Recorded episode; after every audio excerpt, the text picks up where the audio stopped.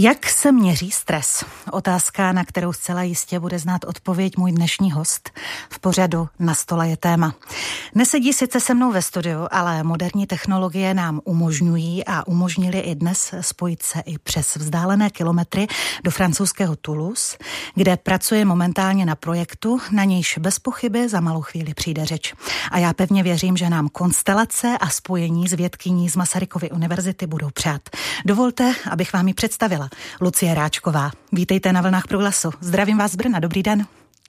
Dobré ráno a děkuji moc za pozvání. Zdravím všechny posluchače. Nejdříve eh, to vypadalo, že vás budeme výdat v koncertních sálech. Studovala jste mimo jiné hru na violončelo. Teď vás ale vydáme v úplně jiném prostředí. Naposledy na fotografiích z Antarktidy a v budoucnu vás možná spatříme i na záběrech z vesmírné lodi. Ale nepředbíhejme, po absolvování uměleckého gymnázia jste se vrhla na studium antropologie a experimentální biologie na Přírodovědecké fakultě Masarykovy univerzity v Brně. Dnes působíte ve výzkumné skupině environmentální fyziologie a věnujete se trajektorii akutního a chronického stresu v izolačních experimentech.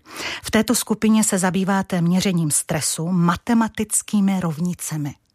Stres se tedy dá matematicky spočítat, existuje na něj matematická rovnice, to si my lajci asi vůbec nedovedeme představit, že to takto lze vyjádřit.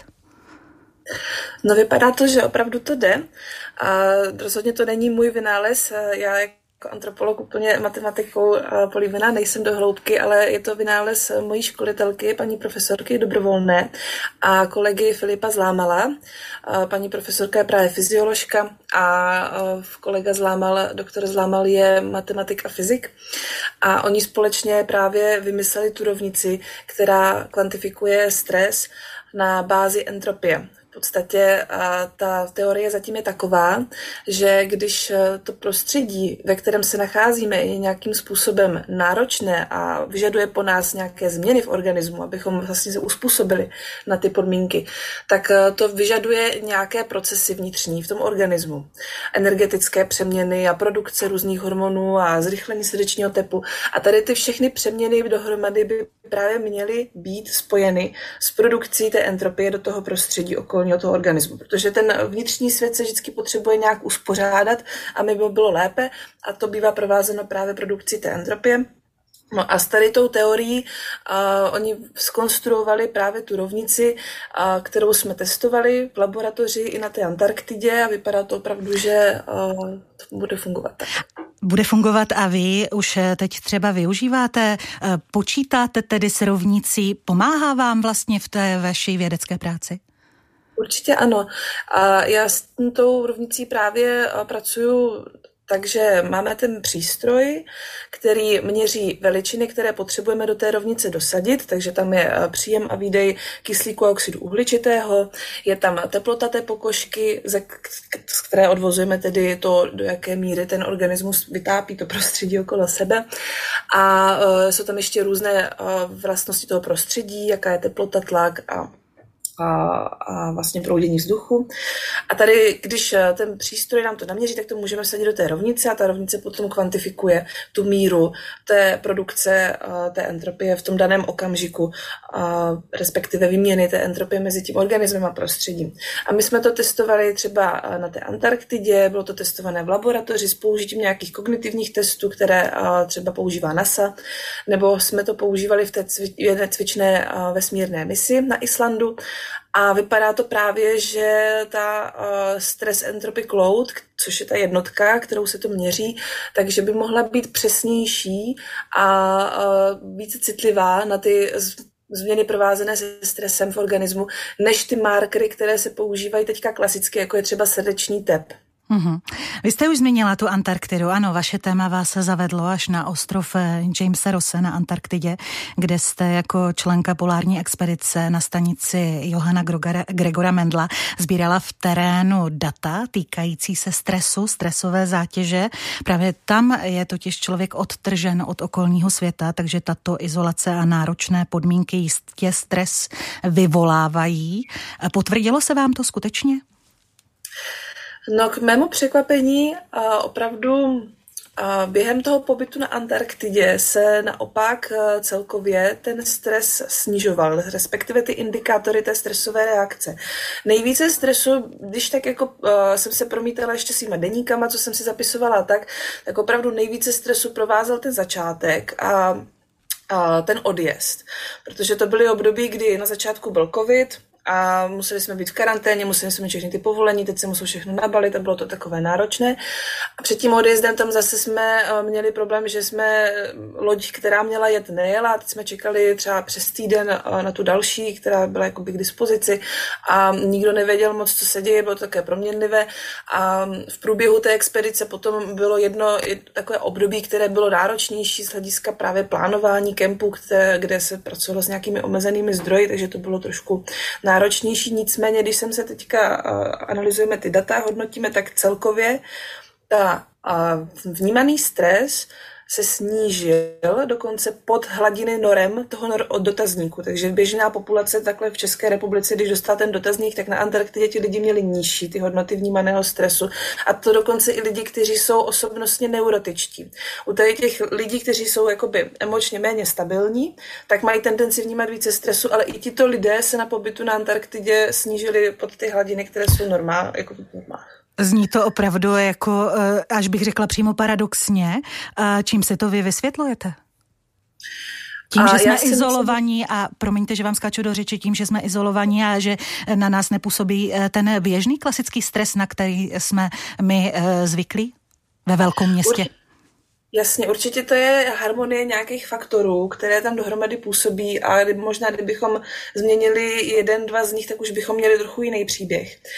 A co se týče té izolace od té civilizace, myslím si, že právě díky tomu, že ty konstelace byly docela vhodné, tak eh, že opravdu to působilo trochu blahodárně a ne, nebýt mm, neustále na příjmu komukoliv, kdekoliv. Neměli jsme tam internet v podstatě. My jsme tam měli jednu sdílenou e-mailovou adresu, kde jsme dostávali eh, textové zprávy jako e-mail, ale bez fotek. Takže ta komunikace byla opravdu omezená a člověk se mohl věnovat eh, sám sobě tady a teď v podstatě a té práci a tomu kolektivu, který tam byl. Druhá věc je, že ten uh, ostrov Jamesa Rose a ta stanice je na nádherném místě. Je to esteticky strašně... Takže příroda krásná. Hmm. Jo. Ono, i když ta Antarktida vlastně neoplývá žádnými um, rostlinami, jak je známé stromy a tak, ano. tak uh, i když jsou tam prostě kameny a ledy, tak uh, je to furt uh, moc pěkný. Je hmm. to takových 50 odstínů modré a šedé, je to hrozně hezké. A další věc je ten kolektiv. Uh, určitě uh, tam... Hraje roli tedy s, s kým jsme vlastně v té izolované uh, místnosti nebo v tom izolovaném prostředí. Tak, rozhodně. A jestli spolu umíme trávit čas, jestli se spolu umíme dohodnout a vytvořit hmm. si pohodu. Jak takový výzkum na Antarktidě probíhá? Co a jak jste měřila? Jak si to vlastně máme představit? Vy jste mluvila o přístroji, takže ten jste tam zřejmě testovala, ale předpokládám, že to nebylo asi to jediné. Eh, mm, ono se vám říká lovkyně stresu. Já už jsem to na mnohých stránkách eh, viděla. Eh, takže jak jste ten stres lovila? Jasně. No ono není úplně lehké ten stres ulovit, ono se řekne stres a každý tomu rozumí, nicméně když se potom chcete dostat do jádra toho věci, co je teda ten stres a, a jak ho zachytit tak, aby to bylo smysluplný, tak a, potom už to začíná být trošku komplikovanější. A, a já vycházím z jedné a, takové koncepční a, linky, která je blízká antropologům a, a bereme toho člověka jako osobu, která je taková celistvá a má různé projevy stresu. Takže jedna z těch eh, částí je ta fyziologická. Opravdu, když je člověk ve stresu, tak uh, jsou tam nějaké indikátory, jako je třeba zvýšený srdeční tep, pocení a tak. Ale s tím můžou souviset další projevy stresu, jako jsou třeba emoční uh, projevy stresu. Člověk se může cítit nervózní, člověk se může cítit, že má méně radosti třeba a podobné věci. A potom jsou behaviorální nějaké známky stresu, to je, že ten člověk si chová nějakým způsobem, který nám indikuje to, že by mohl být bez stresu. Nicméně já teda jsem při nějaké rešerši literární jsem se zaměřila právě na to hodnocení jednak fyziologické a měřila jsem je každý den pomocí sportestrů, které třeba značná většina lidí už má taky na sobě. Jsou to hodinky, které dokáží měřit srdeční tep pomocí nějakého toho zeleného světla. Které máte mimochodem teď na sobě, jak no, ukazujete, no. ano. Já musím trošku popisovat našim posluchačům, protože já vás vidím, oni nejsou v té výhodě, že vás nevidí, ale, ale hodinky tedy jistě používáte, ano. Pokračujte. A potom jsem vlastně jednou za dva týdny je měřila tím přístrojem firmy Entrant. A ta měří ten stres na bázi entropie a měřila jsem to během plnění kognitivních testů. Mě zajímalo, jestli se bude proměňovat vlastně schopnost být pozorný na té Antarktidě během toho pobytu. A měli jsme tam nějaký test na hodnocení změn v tendenci riskovat. A každý týden jsem jim dávala dotazníky. A v těch dotazníkách jsem se jich ptala právě na to, jak se jim spí, jestli se jim spí dobře nebo špatně. A potom jsem se ptala právě na emoce, a jaké cítí. A zajímalo nás právě nějaké indikátory depresivity, úzkostnosti nebo radosti ze života. A na osamělost jsme se ještě ptali a na tu a takovou týmovou dynamiku. Zajímalo nás právě, jestli se třeba cítí, že ten tým je jednotný v tom, a jestli a všichni rozumí tomu úkolu, co tam mají dělat a jestli jsou všichni v tom souladu a jestli ten tým rád tráví čas společně. Tomu se říká zase sociální koheze a úkolová koheze. Mm-hmm. Zmiňovala jste tady už několikrát ten přístroj na měření eh, stresu. Je to eh, přístroj firmy Entrant, ten jste tedy měla na Antarktidě. Já když se dívám na vaše fotografie, právě s ním, kdy ho máte na sobě, tak musím říct, že opravdu mi to přijde jako záběry z nějakého sci-fi filmu. Je to taková, zkusím to popsat a vy mě možná doplníte, je to taková vesta se spoustou různých hadiček, různých nejrůznějších věciček, kterým ani nerozumím. Dokonce i na obličeji jste s tou vestou nějak, nějakým způsobem propojena. Eh, co tento přístroj tedy dokáže, jak funguje? My třeba známe eh, klasicky, když jdeme ke kardiologovi, když nám eh, měří, měří srdce, tep, tlak nám měří lékaře, ale tento přístroj toho asi dokáže mnohem více. Dokáže toho trochu více a tady je možná dobrý uh, připomenout, že ten přístroj není úplně pro každého na každý uh, den nošení, není to potřeba. Uh, ten přístroj je... To si ani nedovedu představit, že vám skáču do řeči na každý den nošení. Myslela jsem tedy v běžném životě, ale vy myslíte polárníky samozřejmě ani, ani prostě pro obyčejného člověka, ani pro polárníka to není úplně takhle jako nezbytně nutné, aby ten přístroj takhle měl na sobě. Ten přístroj takhle, jak třeba vypadá, tak je za, ten záměr je dát jej lidem, kteří jsou v nějaké profesi, která má potřebu vysokého výkonu. Opravdu je naprosto nutné a nezbytné, aby ten člověk podával perfektní výkon, protože na tom třeba závisí mise nebo na tom závisí životy ostatních lidí. A potřebujeme teda odhadnout s co největší přesností, že teda ten člověk se nachází v optimálním stavu nebo že se začíná posouvat do stavu, který není optimální. Protože momentálně ty indikátory, které máme, tak příliš citlivé na toto nejsou. A jsou hodně zkreslené i fyzickou aktivitou a tak. Takže tady, ten, tady ta rovnice by mohla být jedna z řešením tady toho problému.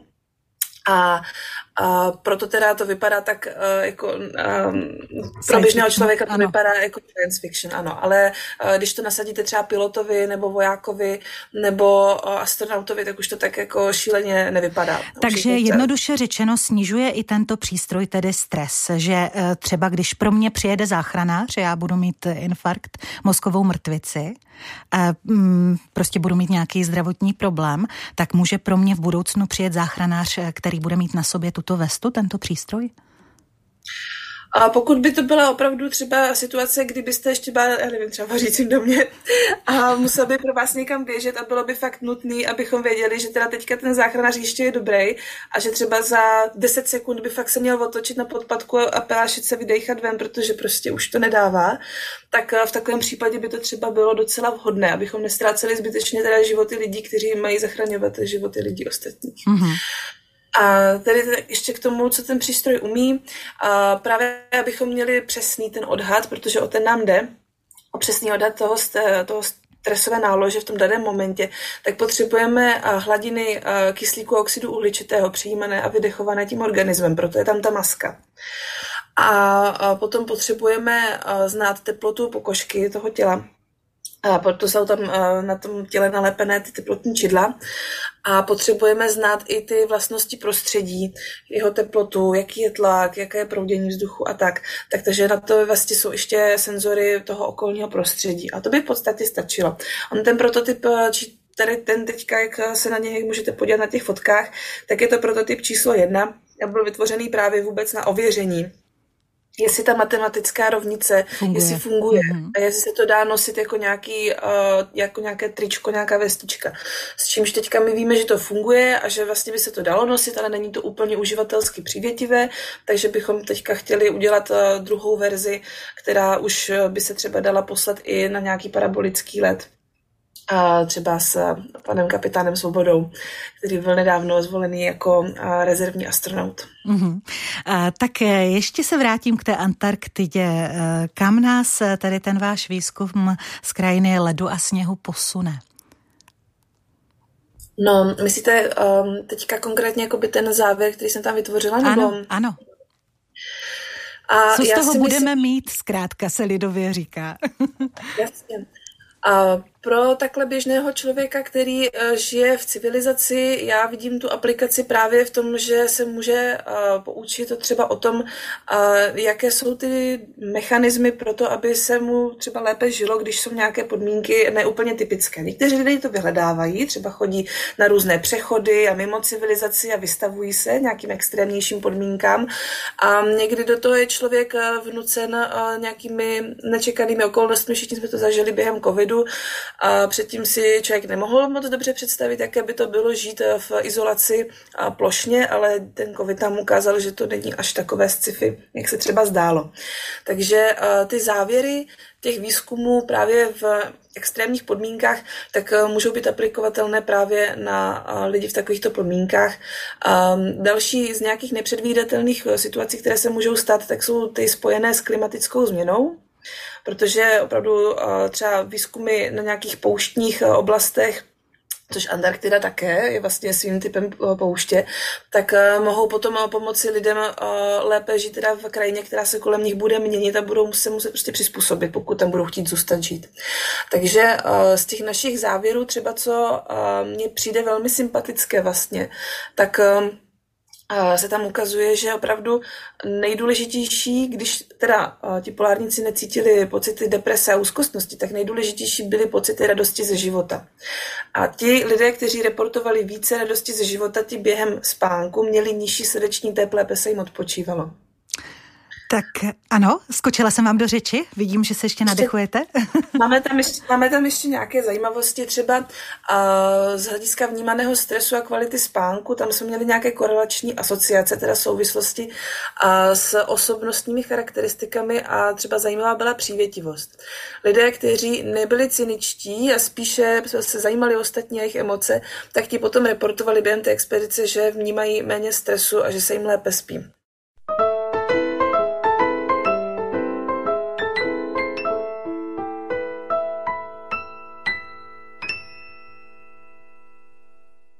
Jak se zpívalo v písničce ve správnou chvíli na správném místě být. Já doufám, že vy jste všichni posluchači Rádia Proglas na správném místě, tedy u svých radiopřijímačů a že posloucháte pořád na stole je téma. Na správném místě je i Alena Šedivá, která vás tímto pořadem dnes provází, ale především Lucie Ráčková, vědkyně z Masarykovy univerzity, se kterou jsme teď přes videohovor ve spojení, která je ve Francii na stáži. K níž se určitě ještě dostaneme. Ale Lucie Lucie, vy jste hovořila vlastně o izolaci, protože to souvisí vlastně i se stresem, ta izolace a stí, eh, izolace i na Antarktidě v podstatě, v polární eh, krajině. A, a to slovo se přiznám, že ve mně vzbuzuje opravdu asociaci i s dobou nedávno minulou. Nás všechny poznamenal covid. Eh, ocitli jsme se v nucené izolaci. Je úplně jiná, ale to srovnání se rozhodně nabízí. Takzvaná dobrovolná a nedobrovolná izolace. Eh, hraje vlastně toto slovko, tento přívlastek eh, roli v tom, jak vnímáme stres? Jaký stres máme? Rozhodně ten faktor je mm, důležitý a zásadní. A mm, v podstatě eh, třeba i ten výzkum jako takový, kdybych já jako člověk, který eh, chce se zabývat eh, studiem izolace, a tak bych nadizajnovala nějaký projekt, tak samozřejmě se mě do něj můžou přihlásit pouze lidé, kteří o to mají zájem, protože takový jiný výzkum by nebyl etický a proto třeba na Antarktidu se taky neposílají lidi, kteří tam nechcou, protože prostě to by nebylo správné. Patříme mezi ně a určitě spousta našich posluchačů, že vám skáču do řeči, ale vy jste tam jela dobrovolně, ano. Ano, já ne, já jsem hrozně chtěla, takže to takže, etické. takže to je důležité samozřejmě. Dá se tedy říci, že kdybych tam jela nedobrovolně, tak jistě to měření by dopadlo úplně jinak, než třeba dopadlo u vašich kolegů. Mohlo by to tak dopadnout určitě. Třeba byste nereportovala nižší uh, vnímaný stres, ale naopak byste uh, byla hodně ve stresu, že teda nejste tam, kde byste chtěla být zrovna, uh, že vás vlastně někdo k tomu nutí, nebo že prostě nejste na to připravena a tak by to mohlo s tím jakoby takhle souviset. Ale občas prostě uh, ty oko, podmínky okolního prostředí um, vyžadují to, aby lidi prostě omezili nějakým způsobem uh, své pobyty třeba na veřejnosti, uh, aby se třeba zabránilo tomu, aby se šířila nějaké onemocnění, aby třeba neumírali zbytečně lidé, kteří by umírat nemuseli právě jenom díky tomu, že se lidi uh, nebudou zhlukovat na nějakých místech a tak, takže tam opravdu a během toho covidu uh, z, z mého pohledu ta uh, určitá míra izolace prostě byla potřeba. A samozřejmě to pro každého z nás znamenalo uh, různá omezení. A uh, ne každý se s tím tím dokázal úplně dobře vyrovnat. Samozřejmě a ty podmínky byly různé podle toho, co ten člověk má, měl k dispozici. My jsme měli třeba jednu kohortu výzkumnou a u nás na ústavu Recetox, kdy jsme se právě lidi ptali, jak prožívají tu izolaci, měřili jsme je rok, jednou za čtvrt roku vždycky, takže čtyřikrát. A v podstatě tam jsou eh, jasné souvislosti mezi tím, eh, kdy třeba ty lidi museli pracovat z domu, a že třeba pro některé to bylo nepříjemné. A otázka je taky, jak velký je ten dům, jestli máte vůbec jakoby nějaký prostor na tu práci v tom domě, pokud máte eh, rodinu s dětmi a jediné pracovní místo, které máte je kuchyňský stůl, tak to úplně optimální prostředí není, že se nemůže člověk zavřít a soustředit se na tu práci, tak pro takové lidi opravdu uh, žít takhle půl roku v té uh, izolaci to uh, není prostě optimální. Takže jsme se s tím nějakým způsobem všichni museli vyrovnat, ano. Hmm. A je to určitě důležitý faktor. Měl by se tedy člověk dobrovolně vystavovat stresu, i když nemusí? Covid byl tedy nedobrovolný stres, to je jasné, ale, ale když nemusím, tak mám zkoušet, já nevím, mě teď napadají třeba adrenalinové sporty. To je přece stres, takový se skok padákem lidé mají eh, před tím jakýsi respekt a přesto to dělají. No, uh, nemyslím si, že úplně nutné, by všichni skákali teďka uh, padákem na jenom, aby prostě se potrénovali ve stresu, ale myslím si osobně, že uh, trénovat se ve stresu je velmi dobrý nápad a měl by být, měla by to být jedna z forem sebepéče, protože právě to, že ten člověk uh, zná své reakce a rozumí jim a ví, co už je moc a co je málo a jak kam se posouvá, to, když člověk trénuje v nějakém bezpečném prostředí, v nějakých jako podmínkách, které ho neohrožují, ale právě jsou nějakým způsobem adrenalinové, tak vlastně dokáže poznat uh, zaprvé teda to své tělo, ty své reakce, takže rozpoznává ty stavy, když třeba se stane něco jako covid a vlastně už jako co člověk třeba cítí uh, nějaký stres, tak rozumí té reakci a ví, o co jde. A za druhé, on vlastně trénuje tu reakci, trénuje vlastně i to, že uh, člověk dokáže zvládnout různé situace, o kterých třeba nevěděl, že by mohl zvládnout. Já jsem si třeba uh, nemyslela, že budu uh, tak dobře zvládat pětidenní pobyt v jeskyni. Myslela jsem si, že to bude daleko horší, bylo to úplně v pohodě a je to o mě vlastně docela zajímavá zpráva a vracím se k tomu třeba, když mám nějaké uh, těžší období v životě, pracovní třeba něco, tak si řeknu, uh, hele, je to teďka náročný, ale prostě já vím, že zvládám spoustu věcí. A ještě složitějších. Hmm. No, takže se s tím třeba nemusím tolik uh, trápit, protože vím, že to zvládnu, ještě je to těžké. A pět dní v jeskyni, když se tady toho chytnu, tady této věty, co jste o sobě zjistila? Jak jste tam vlastně trénovala ten stres jenom tím, že jste tam byla zavřená? No, ona právě uh, ty pobyty v izolaci a ty cvičné vesmírné mise, které vlastně s tím jsou spojené, tak my jsme tam byli v jeskyni zavření a přestírali jsme, že jsme na Marsu, takže třeba když jsme chtěli odejít ven z toho habitatu, to, se, to je takové obydlí, to je takový velký stan v podstatě, tak když jsme z něj chtěli odejít, tak jsme museli nosit skafandry, měli jsme tam přetlakovou komoru, aby právě se vyrovnal ten tlak mezi tím vnitřním prostředím a vnějším a tak že jsme opravdu dělali, že jsme na jiné planetě a, a člověk tam hodně bojuje třeba s nudou.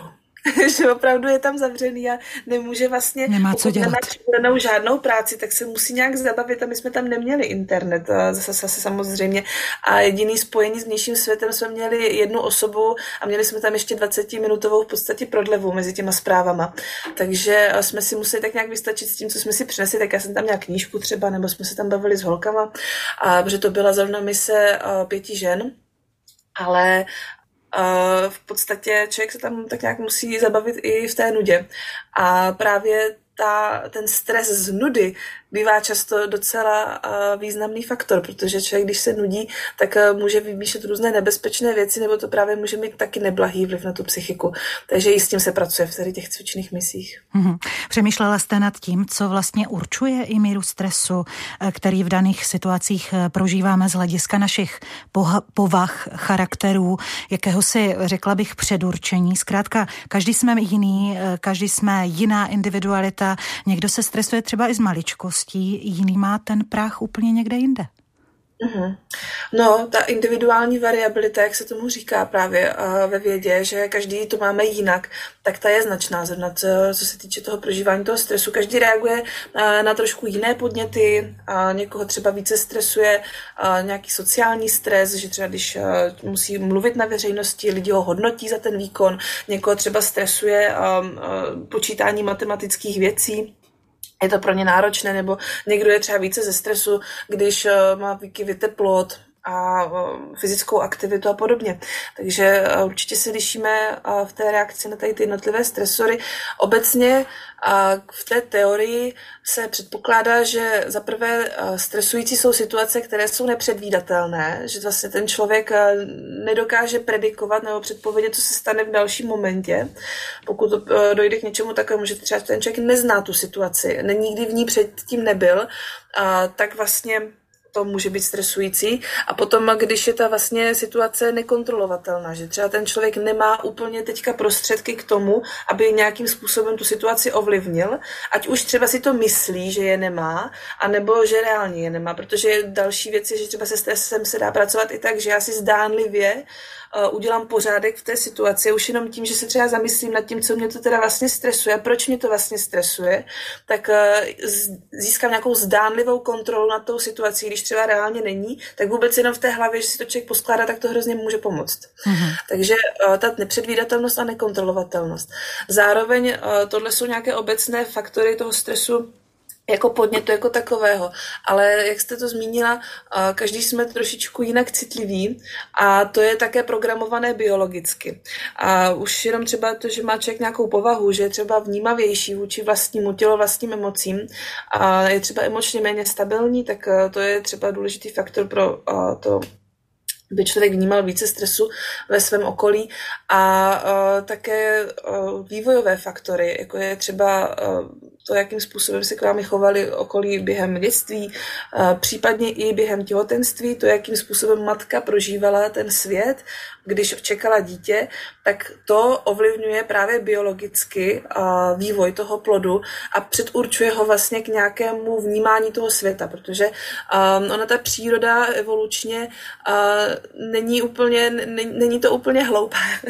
ona dokáže vlastně měnit trošičku ty vývojové dráhy právě podle toho, jak předvídá, že ten svět bude vypadat. Takže v podstatě v dnešní době blahobytu nějakého, dejme tomu, že opravdu ve většině případů v civilizovaném světě nejde o život, máme docela dobrou lékařskou péči a tak podobně, takže bychom se teoreticky nemuseli obávat nejhoršího.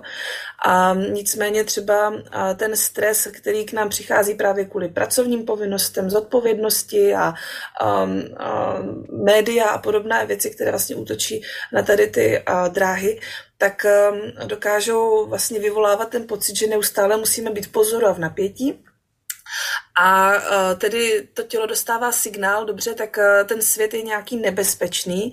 Měli bychom tedy e, další děti, které přichází na ten svět, tak by teda měly být připravené na to nebezpečí. A pak se může právě stát, že to dítě, když se narodí do toho světa plného blahobytu, ale je připravené na to, že bude nějaké nebezpečí a že vlastně bude muset bojovat o život, tak tady ty děti právě mohou být víc nepozorné, hyperaktivní, můžou být úzkostné, můžou mít nějaké metabolické přeměny, že třeba mohou snáze nabírat na váze protože kdyby se narodili do světa, který je fakt nebezpečný a na každém kroku nás tady budou tady nějací predátoři, bude tady hlad, tak pro tady ty děti ty si třeba daleko rychleji všimnou něčeho, že někde šustlo nějaké zvíře, které by ho mohlo sežrat. Takové dítě, které je úzkostné, tak si vlastně spíše všímá a, a prožívá teda to nebezpečí, takže ve srovnání třeba s nějakým dítětem, který tohle to nemá, tak by přežilo v těch nebezpečných podmínkách. Nicméně to dítě se narodilo do světa, kde vlastně ten blahobyt a všeho je dost a tak vlastně zdánlivě nelogicky potom intenzivně prožívá ten svět a bojí se ho třeba a má tady ty úzkosti. Přitom je to vlastně jenom obraný mechanismus, který pomáhá přežít. A jakou roli hraje vlastně v tomhle i ten akutní a ten chronický stres? Mezi těmi stresy je asi významný rozdíl. Je to taková kategorie, kterou si spíš bychom to mohli brát tak, abychom se v tom pojmu sloví a v nějakém jako přemýšlení nad tím stresem a jeho dopady bychom se nestratili, tak ten akutní a chronický stres rozděluje ten stres krátkodobý a dlouhodobý, dejme tomu. A vlastně akutní stres je uh, to, že uh, já na vás třeba teďka uh, řeknu, já vás třeba začnu teďka zkoušet a budu vás zkoušet nějaké látky ze střední školy. Tak Jen to ne. A do stresu začnete dechat a potit se a bude ano. to prostě nepříjemné. A to je v podstatě ten akutní stres. To já teďka stane. po vás a je to prostě náročné, takže tam eh, to tělo se zaktivuje a pak eh, teda... A vlastně paralizuje mě to nějak, když mě začnete zkoušet? Ten stres mě nějakým způsobem je. paralizuje? Může vás to paralizovat, můžete třeba eh, být i naštvaná na mě, můžete na mě hmm. jako začít protivná a tak, jako jsou různé reakce hmm. na, ten, na tady toto. Ale v podstatě je to spojené s tím, že dobře, tak za nějakou dobu to přejde, já vám dám známku, pošlu vás třeba zpátky do školy. a, a tím by to jako mělo ideálně skončit, jo? Ten jako už jako se pak uklidníte, řeknete si, to bylo hrozný. A byla a to prostě jenom ta akutní fáze. Ale... Tak. A po ní by ideálně mělo přijít nějaká fáze jako regenerace, že prostě si dáte někde uh, nějaký čaj, uh, s někým si pokecáte a prostě budete se uklidnit a uvolnit a tak by to mělo být jakoby správně. A pak jste připravená na to, že přijde nějaký další akutní stres a, a, a budete ho muset řešit. Nicméně právě problém je v tom, když uh, třeba uh, najednou potom přijdete domů a najednou tam prostě manžel a děti a vaření a složenky a teďka prostě člověk neví, kam dřív skočit a prostě se neodpočine vůbec. A to je potom problém. To zvládnete pár dní, ještě třeba nedostatek spánku se do toho může přidat, nedostanete prostě dovolenou, nebo jako nedostanete se na ňu, třeba člověk má volno, ale vlastně nemá volno.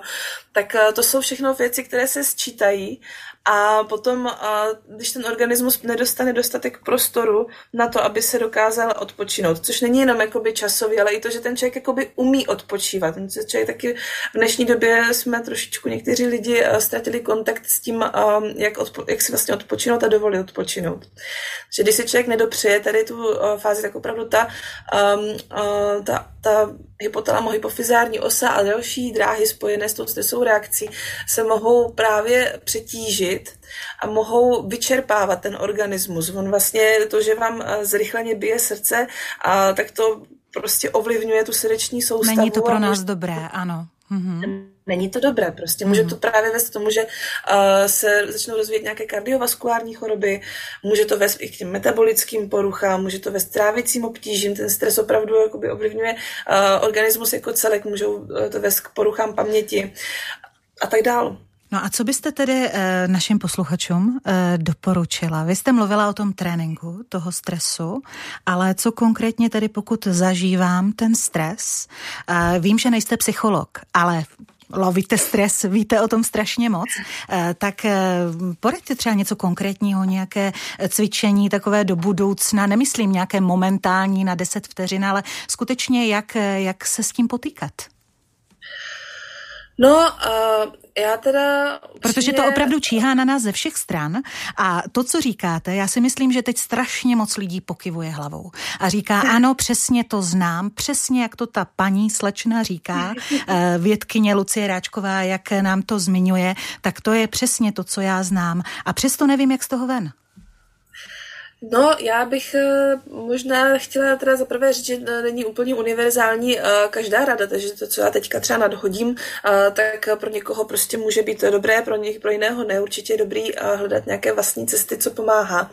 Já bych se rozhodně taky jako stresu úplně nebála. Ten stres může být dobrý, on ten stres, um, ta dráha, která je spojená s produkcí toho kortizolu, adrenalinu, zvyšování srdečního tepu, to jsou procesy, které jsou dost podobné, i když cítíte velké nadšení, nebo nějakou vlastně, um, řík, anglicky to excitement, když se prostě cítíte nabuzení a ready na nějakou akci, že třeba člověk, člověk třeba zamilovaný, nebo když hrozně tak to moc je příjemný stres, dělat. samozřejmě. Přesně, nebo když, si, když si vzpomenete, jak jste, když jste byli dítě a byli jste třeba na kolotočích, byla to hmm. hrozná zábava. To je stres, ale vlastně je to super. Takže um, ten stres jako takový já bych úplně dogmaticky neodmítala. Je to prostě intenzivní prožitek. A rozhodně třeba někteří lidé se snaží uklidňovat v těch stresových situacích, což může být fajn, jo. Fyziologicky třeba pomáhá opravdu, když člověk jakoby pomalu jako dýchá aspoň na pět sekund, když si fakt odpočítáte raz, dva, tři, čtyři, pět a když uděláte na pět sekund výdech, tak určitě zjistíte, že ten nervus vagus vás nějakým způsobem posouvá do toho klidu. Ale není to úplně v každé uh, jako situaci dobrý se uklidňovat, protože právě třeba to nejde, protože ten organismus je prostě strašně nebuzený tak uh, je možná dobrý nápad právě překlenout to z toho stresu a který provází třeba ty myšlenky na to, že to dopadne špatně, že to bude příšerný a že, že se stranou hrozné věci, tak naopak se zkusit pracovat právě s tou aktivizací toho organismu a přesvědčit se, že to vlastně že ten, že ten stres teďka prožívám, protože to je pro mě důležitý. Třeba, že je pro mě důležitý, abych podala výkon, nebo že třeba je strašně důležitý, abych teďka něco stihla, že mám časový pres, nebo že vlastně jde o život, to se taky může stát. A člověk si řekne, to je teda teďka je to strašně jako eh, náročná situace, ale já to prostě chci zvládnout, to prostě pro mě hrozně důležitý a já tomu věřím, že to dopadne dobře, bude to super. A jak se začne člověk vlastně jakoby trošku pře, přelívat z těch negativních eh, prožitků do toho aktivizace, že to dopadne dobře, bude to dobrý, je to prostě strašně důležitý, tak i to vlastně může tomu eh, člověku pomoci aby uh, se té emoce, aby s tou emocí trošku zvládl taky se zžít, protože ten stres uh, bychom měli brát jako kamaráda. To není někdo, kdo uh, nám chce ubližovat, ale to je někdo, kdo nám pomáhá přežít. Hmm. Bez stresu Vidíte, bychom prostě nebyli. Já jsem si to právě říkala eh, a teď jste mě úplně vlastně tu otázku rozbila, což je v pořádku.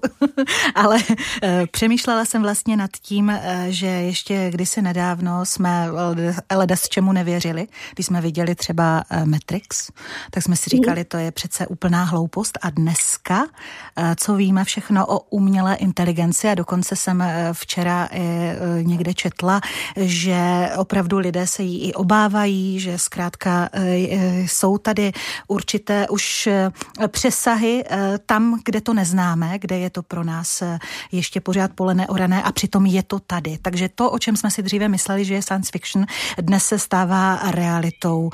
Takže proto jsem si říkala, že se vás zeptám, jestli vy věci nás zbavíte stresu úplně, nebo zcela, a to třeba nejenom díky vestám, a díky přístrojům, jako je Entrant, ale vy mě teď vlastně vyvracíte tuhle tu myšlenku a tuto otázku, že vlastně my ten stres opravdu jako potřebujeme. Ale je tedy otázka eh, jeho míry. Je to tak? Je to tak. Asi bych to neřekla lépe. Uh, moje školitelka, paní profesorka Dobrovolná, ona vždycky říká v rozhovorech, že kdo neprožívá stres, ten je mrtvý. Hmm. S čímž jako docela souhlasím, protože opravdu uh, stres je reakce organismu na změny v okolním prostředí nebo v podmínkách. A Uh, to se děje furt, ten svět je prostě neustále dynamický a proměnlivý a proto si organismy vymysleli ten stres. My ho nemáme jako jediný zvířata a dokonce ho nemají ani jenom opice nebo jenom savci, ale stres prožívají i rostliny, Stres prožívají i bakterie a houby. Stres prostě prožívají úplně všichni a je tady proto, aby nás vlastně, aby nám pomohl přežít. Takže uh, zbavovat se stresu úplně uh, není dobrý nápad, nicméně je rozhodně fajn umět s ním pracovat tak, aby nám pomáhal a aby nám neškodil. Vy jste momentálně ve Francii, jak už jsem několikrát zmínila dnes na stáži na projektu, který se zabývá testováním efektivnosti protiopatření proti akutnímu stresu na pracovišti a jeho implementaci ve cvičné vesmírné misi. Doufám, že jsem to řekla správně. Pokuste se nám to přiblížit. Jde tedy o situace stresu astronautů? V podstatě eh, by to tak bylo. Ta cvičná mise má opravdu simulovat podmínky pobytu na nějakém vesmírném tělese, konkrétně na té misi, kde budeme eh, implementovat tady eh, to protiopatření, tak to je mise Asklepios ve Švýcarsku a tam simulují dvoutýdenní pobyt na měsíci. A takže uh, ta izolace jako taková, o tom už jsme mluvili s tou jeskyní, tak uh, v podstatě uh, by tam bylo záhodno mít nějaké protiopatření, které by mohlo ulevovat těm lidem proti nějakému akutnímu stresu. A samozřejmě většina věcí, které se spojí nějak, pojí nějakým způsobem s vývojem a výzkumem ve vesmíru, tak by měla být aplikovatelná i na planetě Zemi, protože opravdu je to hrozně důležité, aby ten výzkum toho vesmíru vracel zpátky lidem na planetě Zemi ty, ty investice. A, a proto i to protiopatření, které vyvíjíme, tak respektive vyvíjí ta firma, kde se nastáží, tak jeho cílem je také implementovat jej prostě pro lidi, kteří pracují buď to v profesích právě, kde je záhodno, aby docházelo k rychlé modulaci té stresové odpovědi, nebo prostě v prostředí, kde ten zaměstnavatel tu duševní pohodu svých zaměstnanců bere jako prioritu opravdu jim chce poskytovat příležitosti pro to, aby se cítili dobře. Hmm. A, a je to vlastně unikátní v tom, že když se řekne práce se stresem na pracovišti, tak e, často to bývá omezené na to, že ten zaměstnavatel třeba udělá nějaká protiopatření, jako že tam udělá nějakou volnočasovou místnost, kde ten člověk může trávit čas, a nebo e, že třeba udělá nějaký kurz a ten člověk se může naučit meditovat nebo pracovat s konfliktníma situacemi na pracovišti, což taky není úplně běžné, ale jsou to nějaké možnosti, které existují a v podstatě se člověk naučí pracovat s tím stresem a nebo dostane příležitost prostě trávit někde ten uh, čas a uklidnit se. Nicméně uh, není to úplně třeba uh, efektivní často a pokud se třeba člověk dostane do nějaké situace, která je právě akutně stresující, já myslím, že si to dovede každý představit, kdy prostě dostane nějaký fakt nepříjemný telefonát z domu třeba, teďka prostě uh, je fakt jako hrozně naštvaný a potřeboval by prostě někde se jako uh, jít na chvilku prostě zrelaxovat a uklidnit a teďka to nejde, protože prostě je hrozně jako přehlcený tím vším a fakt uh, nemůže podat ten výkon v té práci, protože to prostě nejde a potřebuje uh, nějaký prostor. A tak uh, ta uh, na té stáži to protiopatření právě má za cíl vytvořit tady ten prostor a pomoci tomu člověku se vlastně vrátit do nějakého stavu uklidnění a zároveň, aby u toho neusnul, do nějakého vlastně aktivního uklidnění a pomáhá k tomu třeba různé modulace tepla, a různé modulace světla, zvuků a podobně, právě aby člověku pomohli dostat se zpátky do toho optimálního nastavení. A kde tady budou tady tyhle ty um, výsledky aplikovány? Ve kterých profesích? Zřejmě tady těch nejstresujících. Vy jste už mluvila o záchranářích eh, a třeba i u těch astronautů, eh, ale dalo by se to aplikovat i třeba opravdu v běžných profesích. Vy jste mluvila o kanceláři. Víte, mě teď napadá, promiňte, vztahuji to na sebe, moderátoři, redaktoři, novináři. Zkrátka to jsou také profese, kde je stres, je ta časová tíseň, o níž jsme také hovořili. Eh, pomůžete nám nějak? Bylo by to hezké, abych vám hrozně moc ráda pomohla. Se stresem. Já jako eh, pokaždé, když se třeba seznamuju s novými lidmi a řeknu, že studuju stres, tak oni říkají, je, tak to bys mě mohla studovat, to já moc dobře znám. Jako, spousta lidí má právě pocit, že ten eh, život je prostě hrozně náročný v některých situacích, jako um, nějak to nevyvrací mě taky občas přijde dost náročný, um, i jako co prožívají ostatní. Takže um, ta firma třeba uh, Human Design Group, na které jsem na té stáži, tak ona velmi úzce spolupracuje s firmami, jako je třeba Airbus, uh, to je ta letecká společnost. Tam právě oni uh, by třeba se rádi zaměřili na tu aplikaci v té logistice, třeba pro piloty, pro řidiče, vlastně nějakých kamionů, lodní dopravy, ale právě díky tomu, že jsme jakoby firma, a opravdu je tam nějaký open space a máme tam nějakou laboratoř, ve které tady uh, ten přístroj, který umí uh, dělat tady to protiopatření, se vyskytuje, tak uh, já si nap, naprosto jasně dovedu představit, že ten přístroj tam prostě může být k dispozici pro kohokoliv, kdo prostě potřebuje jako nějakým způsobem se uklidnit a nebo zrelaxovat. A prostě člověk, když dostane tady tu potřebu, tak se tam zavře, nakliká 20-minutový program třeba a ten, uh, ta vlastně ta malá místnost uh, už ho bude navigovat tím, co teda má dělat a bude snímat vlastně jeho dýchání, třeba srdeční tep, aby jakoby sama rozpoznala, uh, jakým způsobem teda je to opatření efektivní nebo ne a potom vlastně modifikovala nějak ten program. A s tím nám právě pomáhá i ta umělá inteligence, že dokáže rozpoznávat tedy efektivnost toho opatření a zda teda přidat něco jiného nebo tak. Takže ta budoucnost je rozhodně zářná, každopádně ta cesta k tomu asi ještě chvilku potrvá.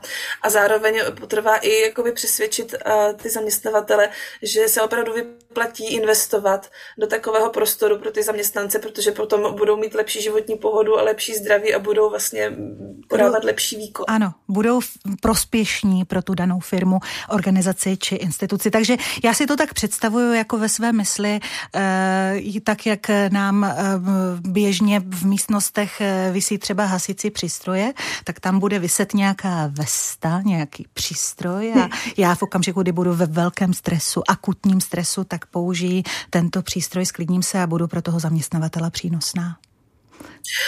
Nemusí to být úplně jako ten entant, ale no. Já si dovedu představit, že tam bude třeba nějaká jako zástěna, nebo že to bude nějaká menší místnost, kde se ten člověk prostě může zavřít a bude tam uh, mít třeba nějakou pomoc uh, toho, že bude poslouchat nějaké zvuky, které jsou libé, nebo mu bude pomáhat světlo hmm. a vlastně a bude ho navigovat, jak třeba dejchat a, a podobné věci. Hmm. Uh... Já jsem teď v časovém stresu, se přiznám, teď už mám časovou tíseň.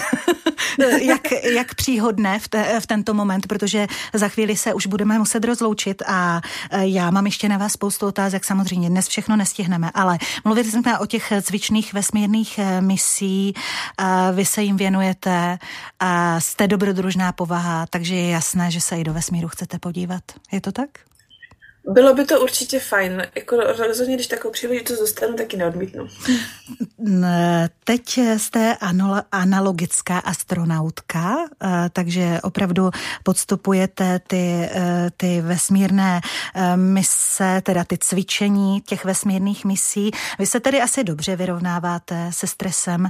Na mě na první pohled působíte velmi křehce, když jsem viděla nejdříve vaše fotografie, sympatická, usměvavá blondýnka, která ale vydrží zřejmě více, než si můžeme myslet. Prostě boříte opravdu doslova mýty. Nepřivádíte svou dobrodružnou povahou své blízké tak trošku do stresu? no to já nevím. A možná někdy, ale oni už si zvykli podle mě. Kam se chystáte eh, dále? Byla to Antarktida, teď jste eh, v Toulouse, tedy, kde eh, studujete, pracujete, zkoumáte. Jaká bude vaše další zastávka? Další zastávka bude v Brazílii a teďka spíš než na expedici jsem se teďka zase vrátila k tomu vzdělávání se. A vlastně přihlásila jsem se na Space Study program, což je devítitýdenní intenzivní kurz, který pořádá Mezinárodní vesmírná univerzita. A v, tom, v té Brazílii vlastně nás budou učit o tom, jaké vlastně jakými oblastmi se zabývá uh, vesmírný sektor, ať už teda přes nějaké technické věci, nějaký biznis nebo vesmírnou medicínu. A potom uh, tam budou nějaké praktické úkoly, budeme chodit uh, do různých institucí, které se zabývají právě výzkumem a vývojem vesmírných technologií té Brazílii. Budeme tam muset dělat nějaké individuální a skupinové úkoly, za které budeme hodnocení a, a já už se tam hrozně moc těším vlastně a vůbec, abych se tam dostala, a není to úplně levná záležitost, tak jsem musela uspořádat veřejnou sbírku na Donio, kde mi vlastně spousta lidí přispěla a vůbec umožnila tam jet, za což bych chtěla ještě jednou hrozně moc poděkovat, protože opravdu bez té podpory by mi to umožněno nebylo. Hmm. Takže tam je moje další cesta a poté uh, velmi doufám, že se znova vrátím na Antarktidu. Chtěla bych určitě ještě na jednu expedici a máme teďka v plánu uh, uh, cvičné mise. Jedna třeba bude v Jordánsku, kde budu uh, spoluvedoucí výzkumného programu uh, pro právě nově vznikající uh, uh, vesmírnou cvičnou misi, uh, která je mi teda hrozně sympatická. Oni opravdu, uh, jak jsou noví, uh, tak uh, mají trošičku průlomový přístup a snaží se, aby ta mise opravdu měla nějakou reálnou aplikaci i pro život na Zemi. Takže témata, která se tam budou výzkumně řešit, je energetická udržitelnost, ženské zdraví v extrémních podmínkách, ochrana proti prachu, což jsou prostě zase věci, které musíme řešit i my na planetě Zemi, takže mi to hrozně sympatické a to se těším. A co taková reprodukce ve vesmíru? Reprodukce ve vesmíru je mi taky velmi sympatické téma, rozhodně výzkumně, protože um, já jako antropolog vlastně uh, vnímám toho člověka a tu jeho cestu uh, tak jako, že uh, prostě primární věc je za prvé teda přežít a druhá eh, věc je, abychom mohli nějakým způsobem schopně eh, prospívat a předávat ten život dál do dalších generací. A, s, tím, s těmi vesmírnými cestami ze začátku teda my jsme potřebovali vůbec zjistit, jestli tam jako dokážeme ehm, vstoupit do toho vesmíru a jestli tam jako třeba na ten měsíc se tam můžeme projít, to jsme zvládli už v minulém století, což je fajn, takže od té doby jsme si řekli, dobře, tak bychom chtěli teda zjistit, jestli tam může být trochu déle. A i třeba z toho důvodu máme Mezinárodní kosmickou stanici, kde ti astronauti se eh, po několika měsících vlastně střídali, protože jsme chtěli zjistit, jak teda působí ta mikrogravitace na toho člověka. A jestli vůbec jako můžeme eh, fungovat nějakým delším období eh, v tom vesmíru, protože pokud poletíme na Mars, tak vůbec nejkratší cesta bude na dva roky. A, a v podstatě dva roky být někde v izolaci, tak eh, to už opravdu potřebuje, ehm, aby ten člověk tam mohl být v pohodě. A samozřejmě musí být v pohodě jednak eh, fyzicky, aby se mohl najíst, ale samozřejmě ta sexualita je naprosto přirozená součást, která se nějakým způsobem bude muset řešit. Hmm. Tak eh, to zní to fantasticky, ale jak jsem říkala, znělo fantasticky mnoho věcí a dneska se staly eh, skutečností. Eh, mimochodem úplně poslední otázka, opravdu ve stručnosti. Myslela jsem si, eh, jak jsem na začátku říkala, že vás budeme potkávat na koncertních pódiích. Dnes se violončelu už asi zřejmě nevěnujete, rozhodně ne v takové míře, jako jste se mu kdysi věnovala. Přesto poslechnete si někdy třeba nějaký violončelový koncert a zbavuje vás hudba stresu? To víte, že jo, určitě poslouchám uh, různou hudbu, ať už teda klasickou, um, nebo při práci trošku jednodušší a mám jako tendenci u té klasické hrozně moc přemýšlet nad tím, co se děje, takže a pro různé nálady vybírám různé věci. A zrovna ta hudba byla jedna z faktorů, které nám umožňovaly docela dobře prožívat tu izolaci na Antarktidě. Měli jsme tam třeba kytary a zpívali jsme si, takže opravdu bez hudby se prostě nedá žít. No. Já moc děkuji, my si teď hudbu pustíme a už se zároveň i s vámi rozloučíme, protože hodinka utekla jako voda. Já vám moc děkuji, že jste byla dnes součástí vysílání Rádia Proglas, že jste nás seznámila s tím, co děláte. Budeme se těšit na, naše, na vaše a snad i naše tím pádem výzkumy, tedy eh, i na tu aplikaci v té, v té budoucnosti, eh, že nám třeba pomůžete opravdu se vyrovnávat lépe se stresem a že se to nebude týkat třeba jenom těch profesí, o nich jsme mluvili, ale že to bude prostě se to stane součástí eh, našeho života a možná třeba budeme i díky vám šťastnější. Díky Lucii Ráčkové. Mějte se moc hezky, zdravíme vás do Francie a přejeme úspěšnou, krásnou stáž. Naslyšenou. Děkuji moc za pozvání, bych si rozhodně přála, abych všechny tady ty, abych pomohla všem, a kdo to potřebují. Takže moc děkuji za příjemný rozhovor a přeji pěkný den. Děkujeme. Eh, v pořadu na stole je téma, nebo pořadem na stole je téma vás provázela Alena Šedivá. Budu se těšit u dalších zajímavých témat. Naslyšenou. Na stole je téma. Společenské, kulturní, náboženské a třeba i politické. Každopádně aktuální. Hodinové rozhovory každé všední dopoledne po deváté a po půlnoci.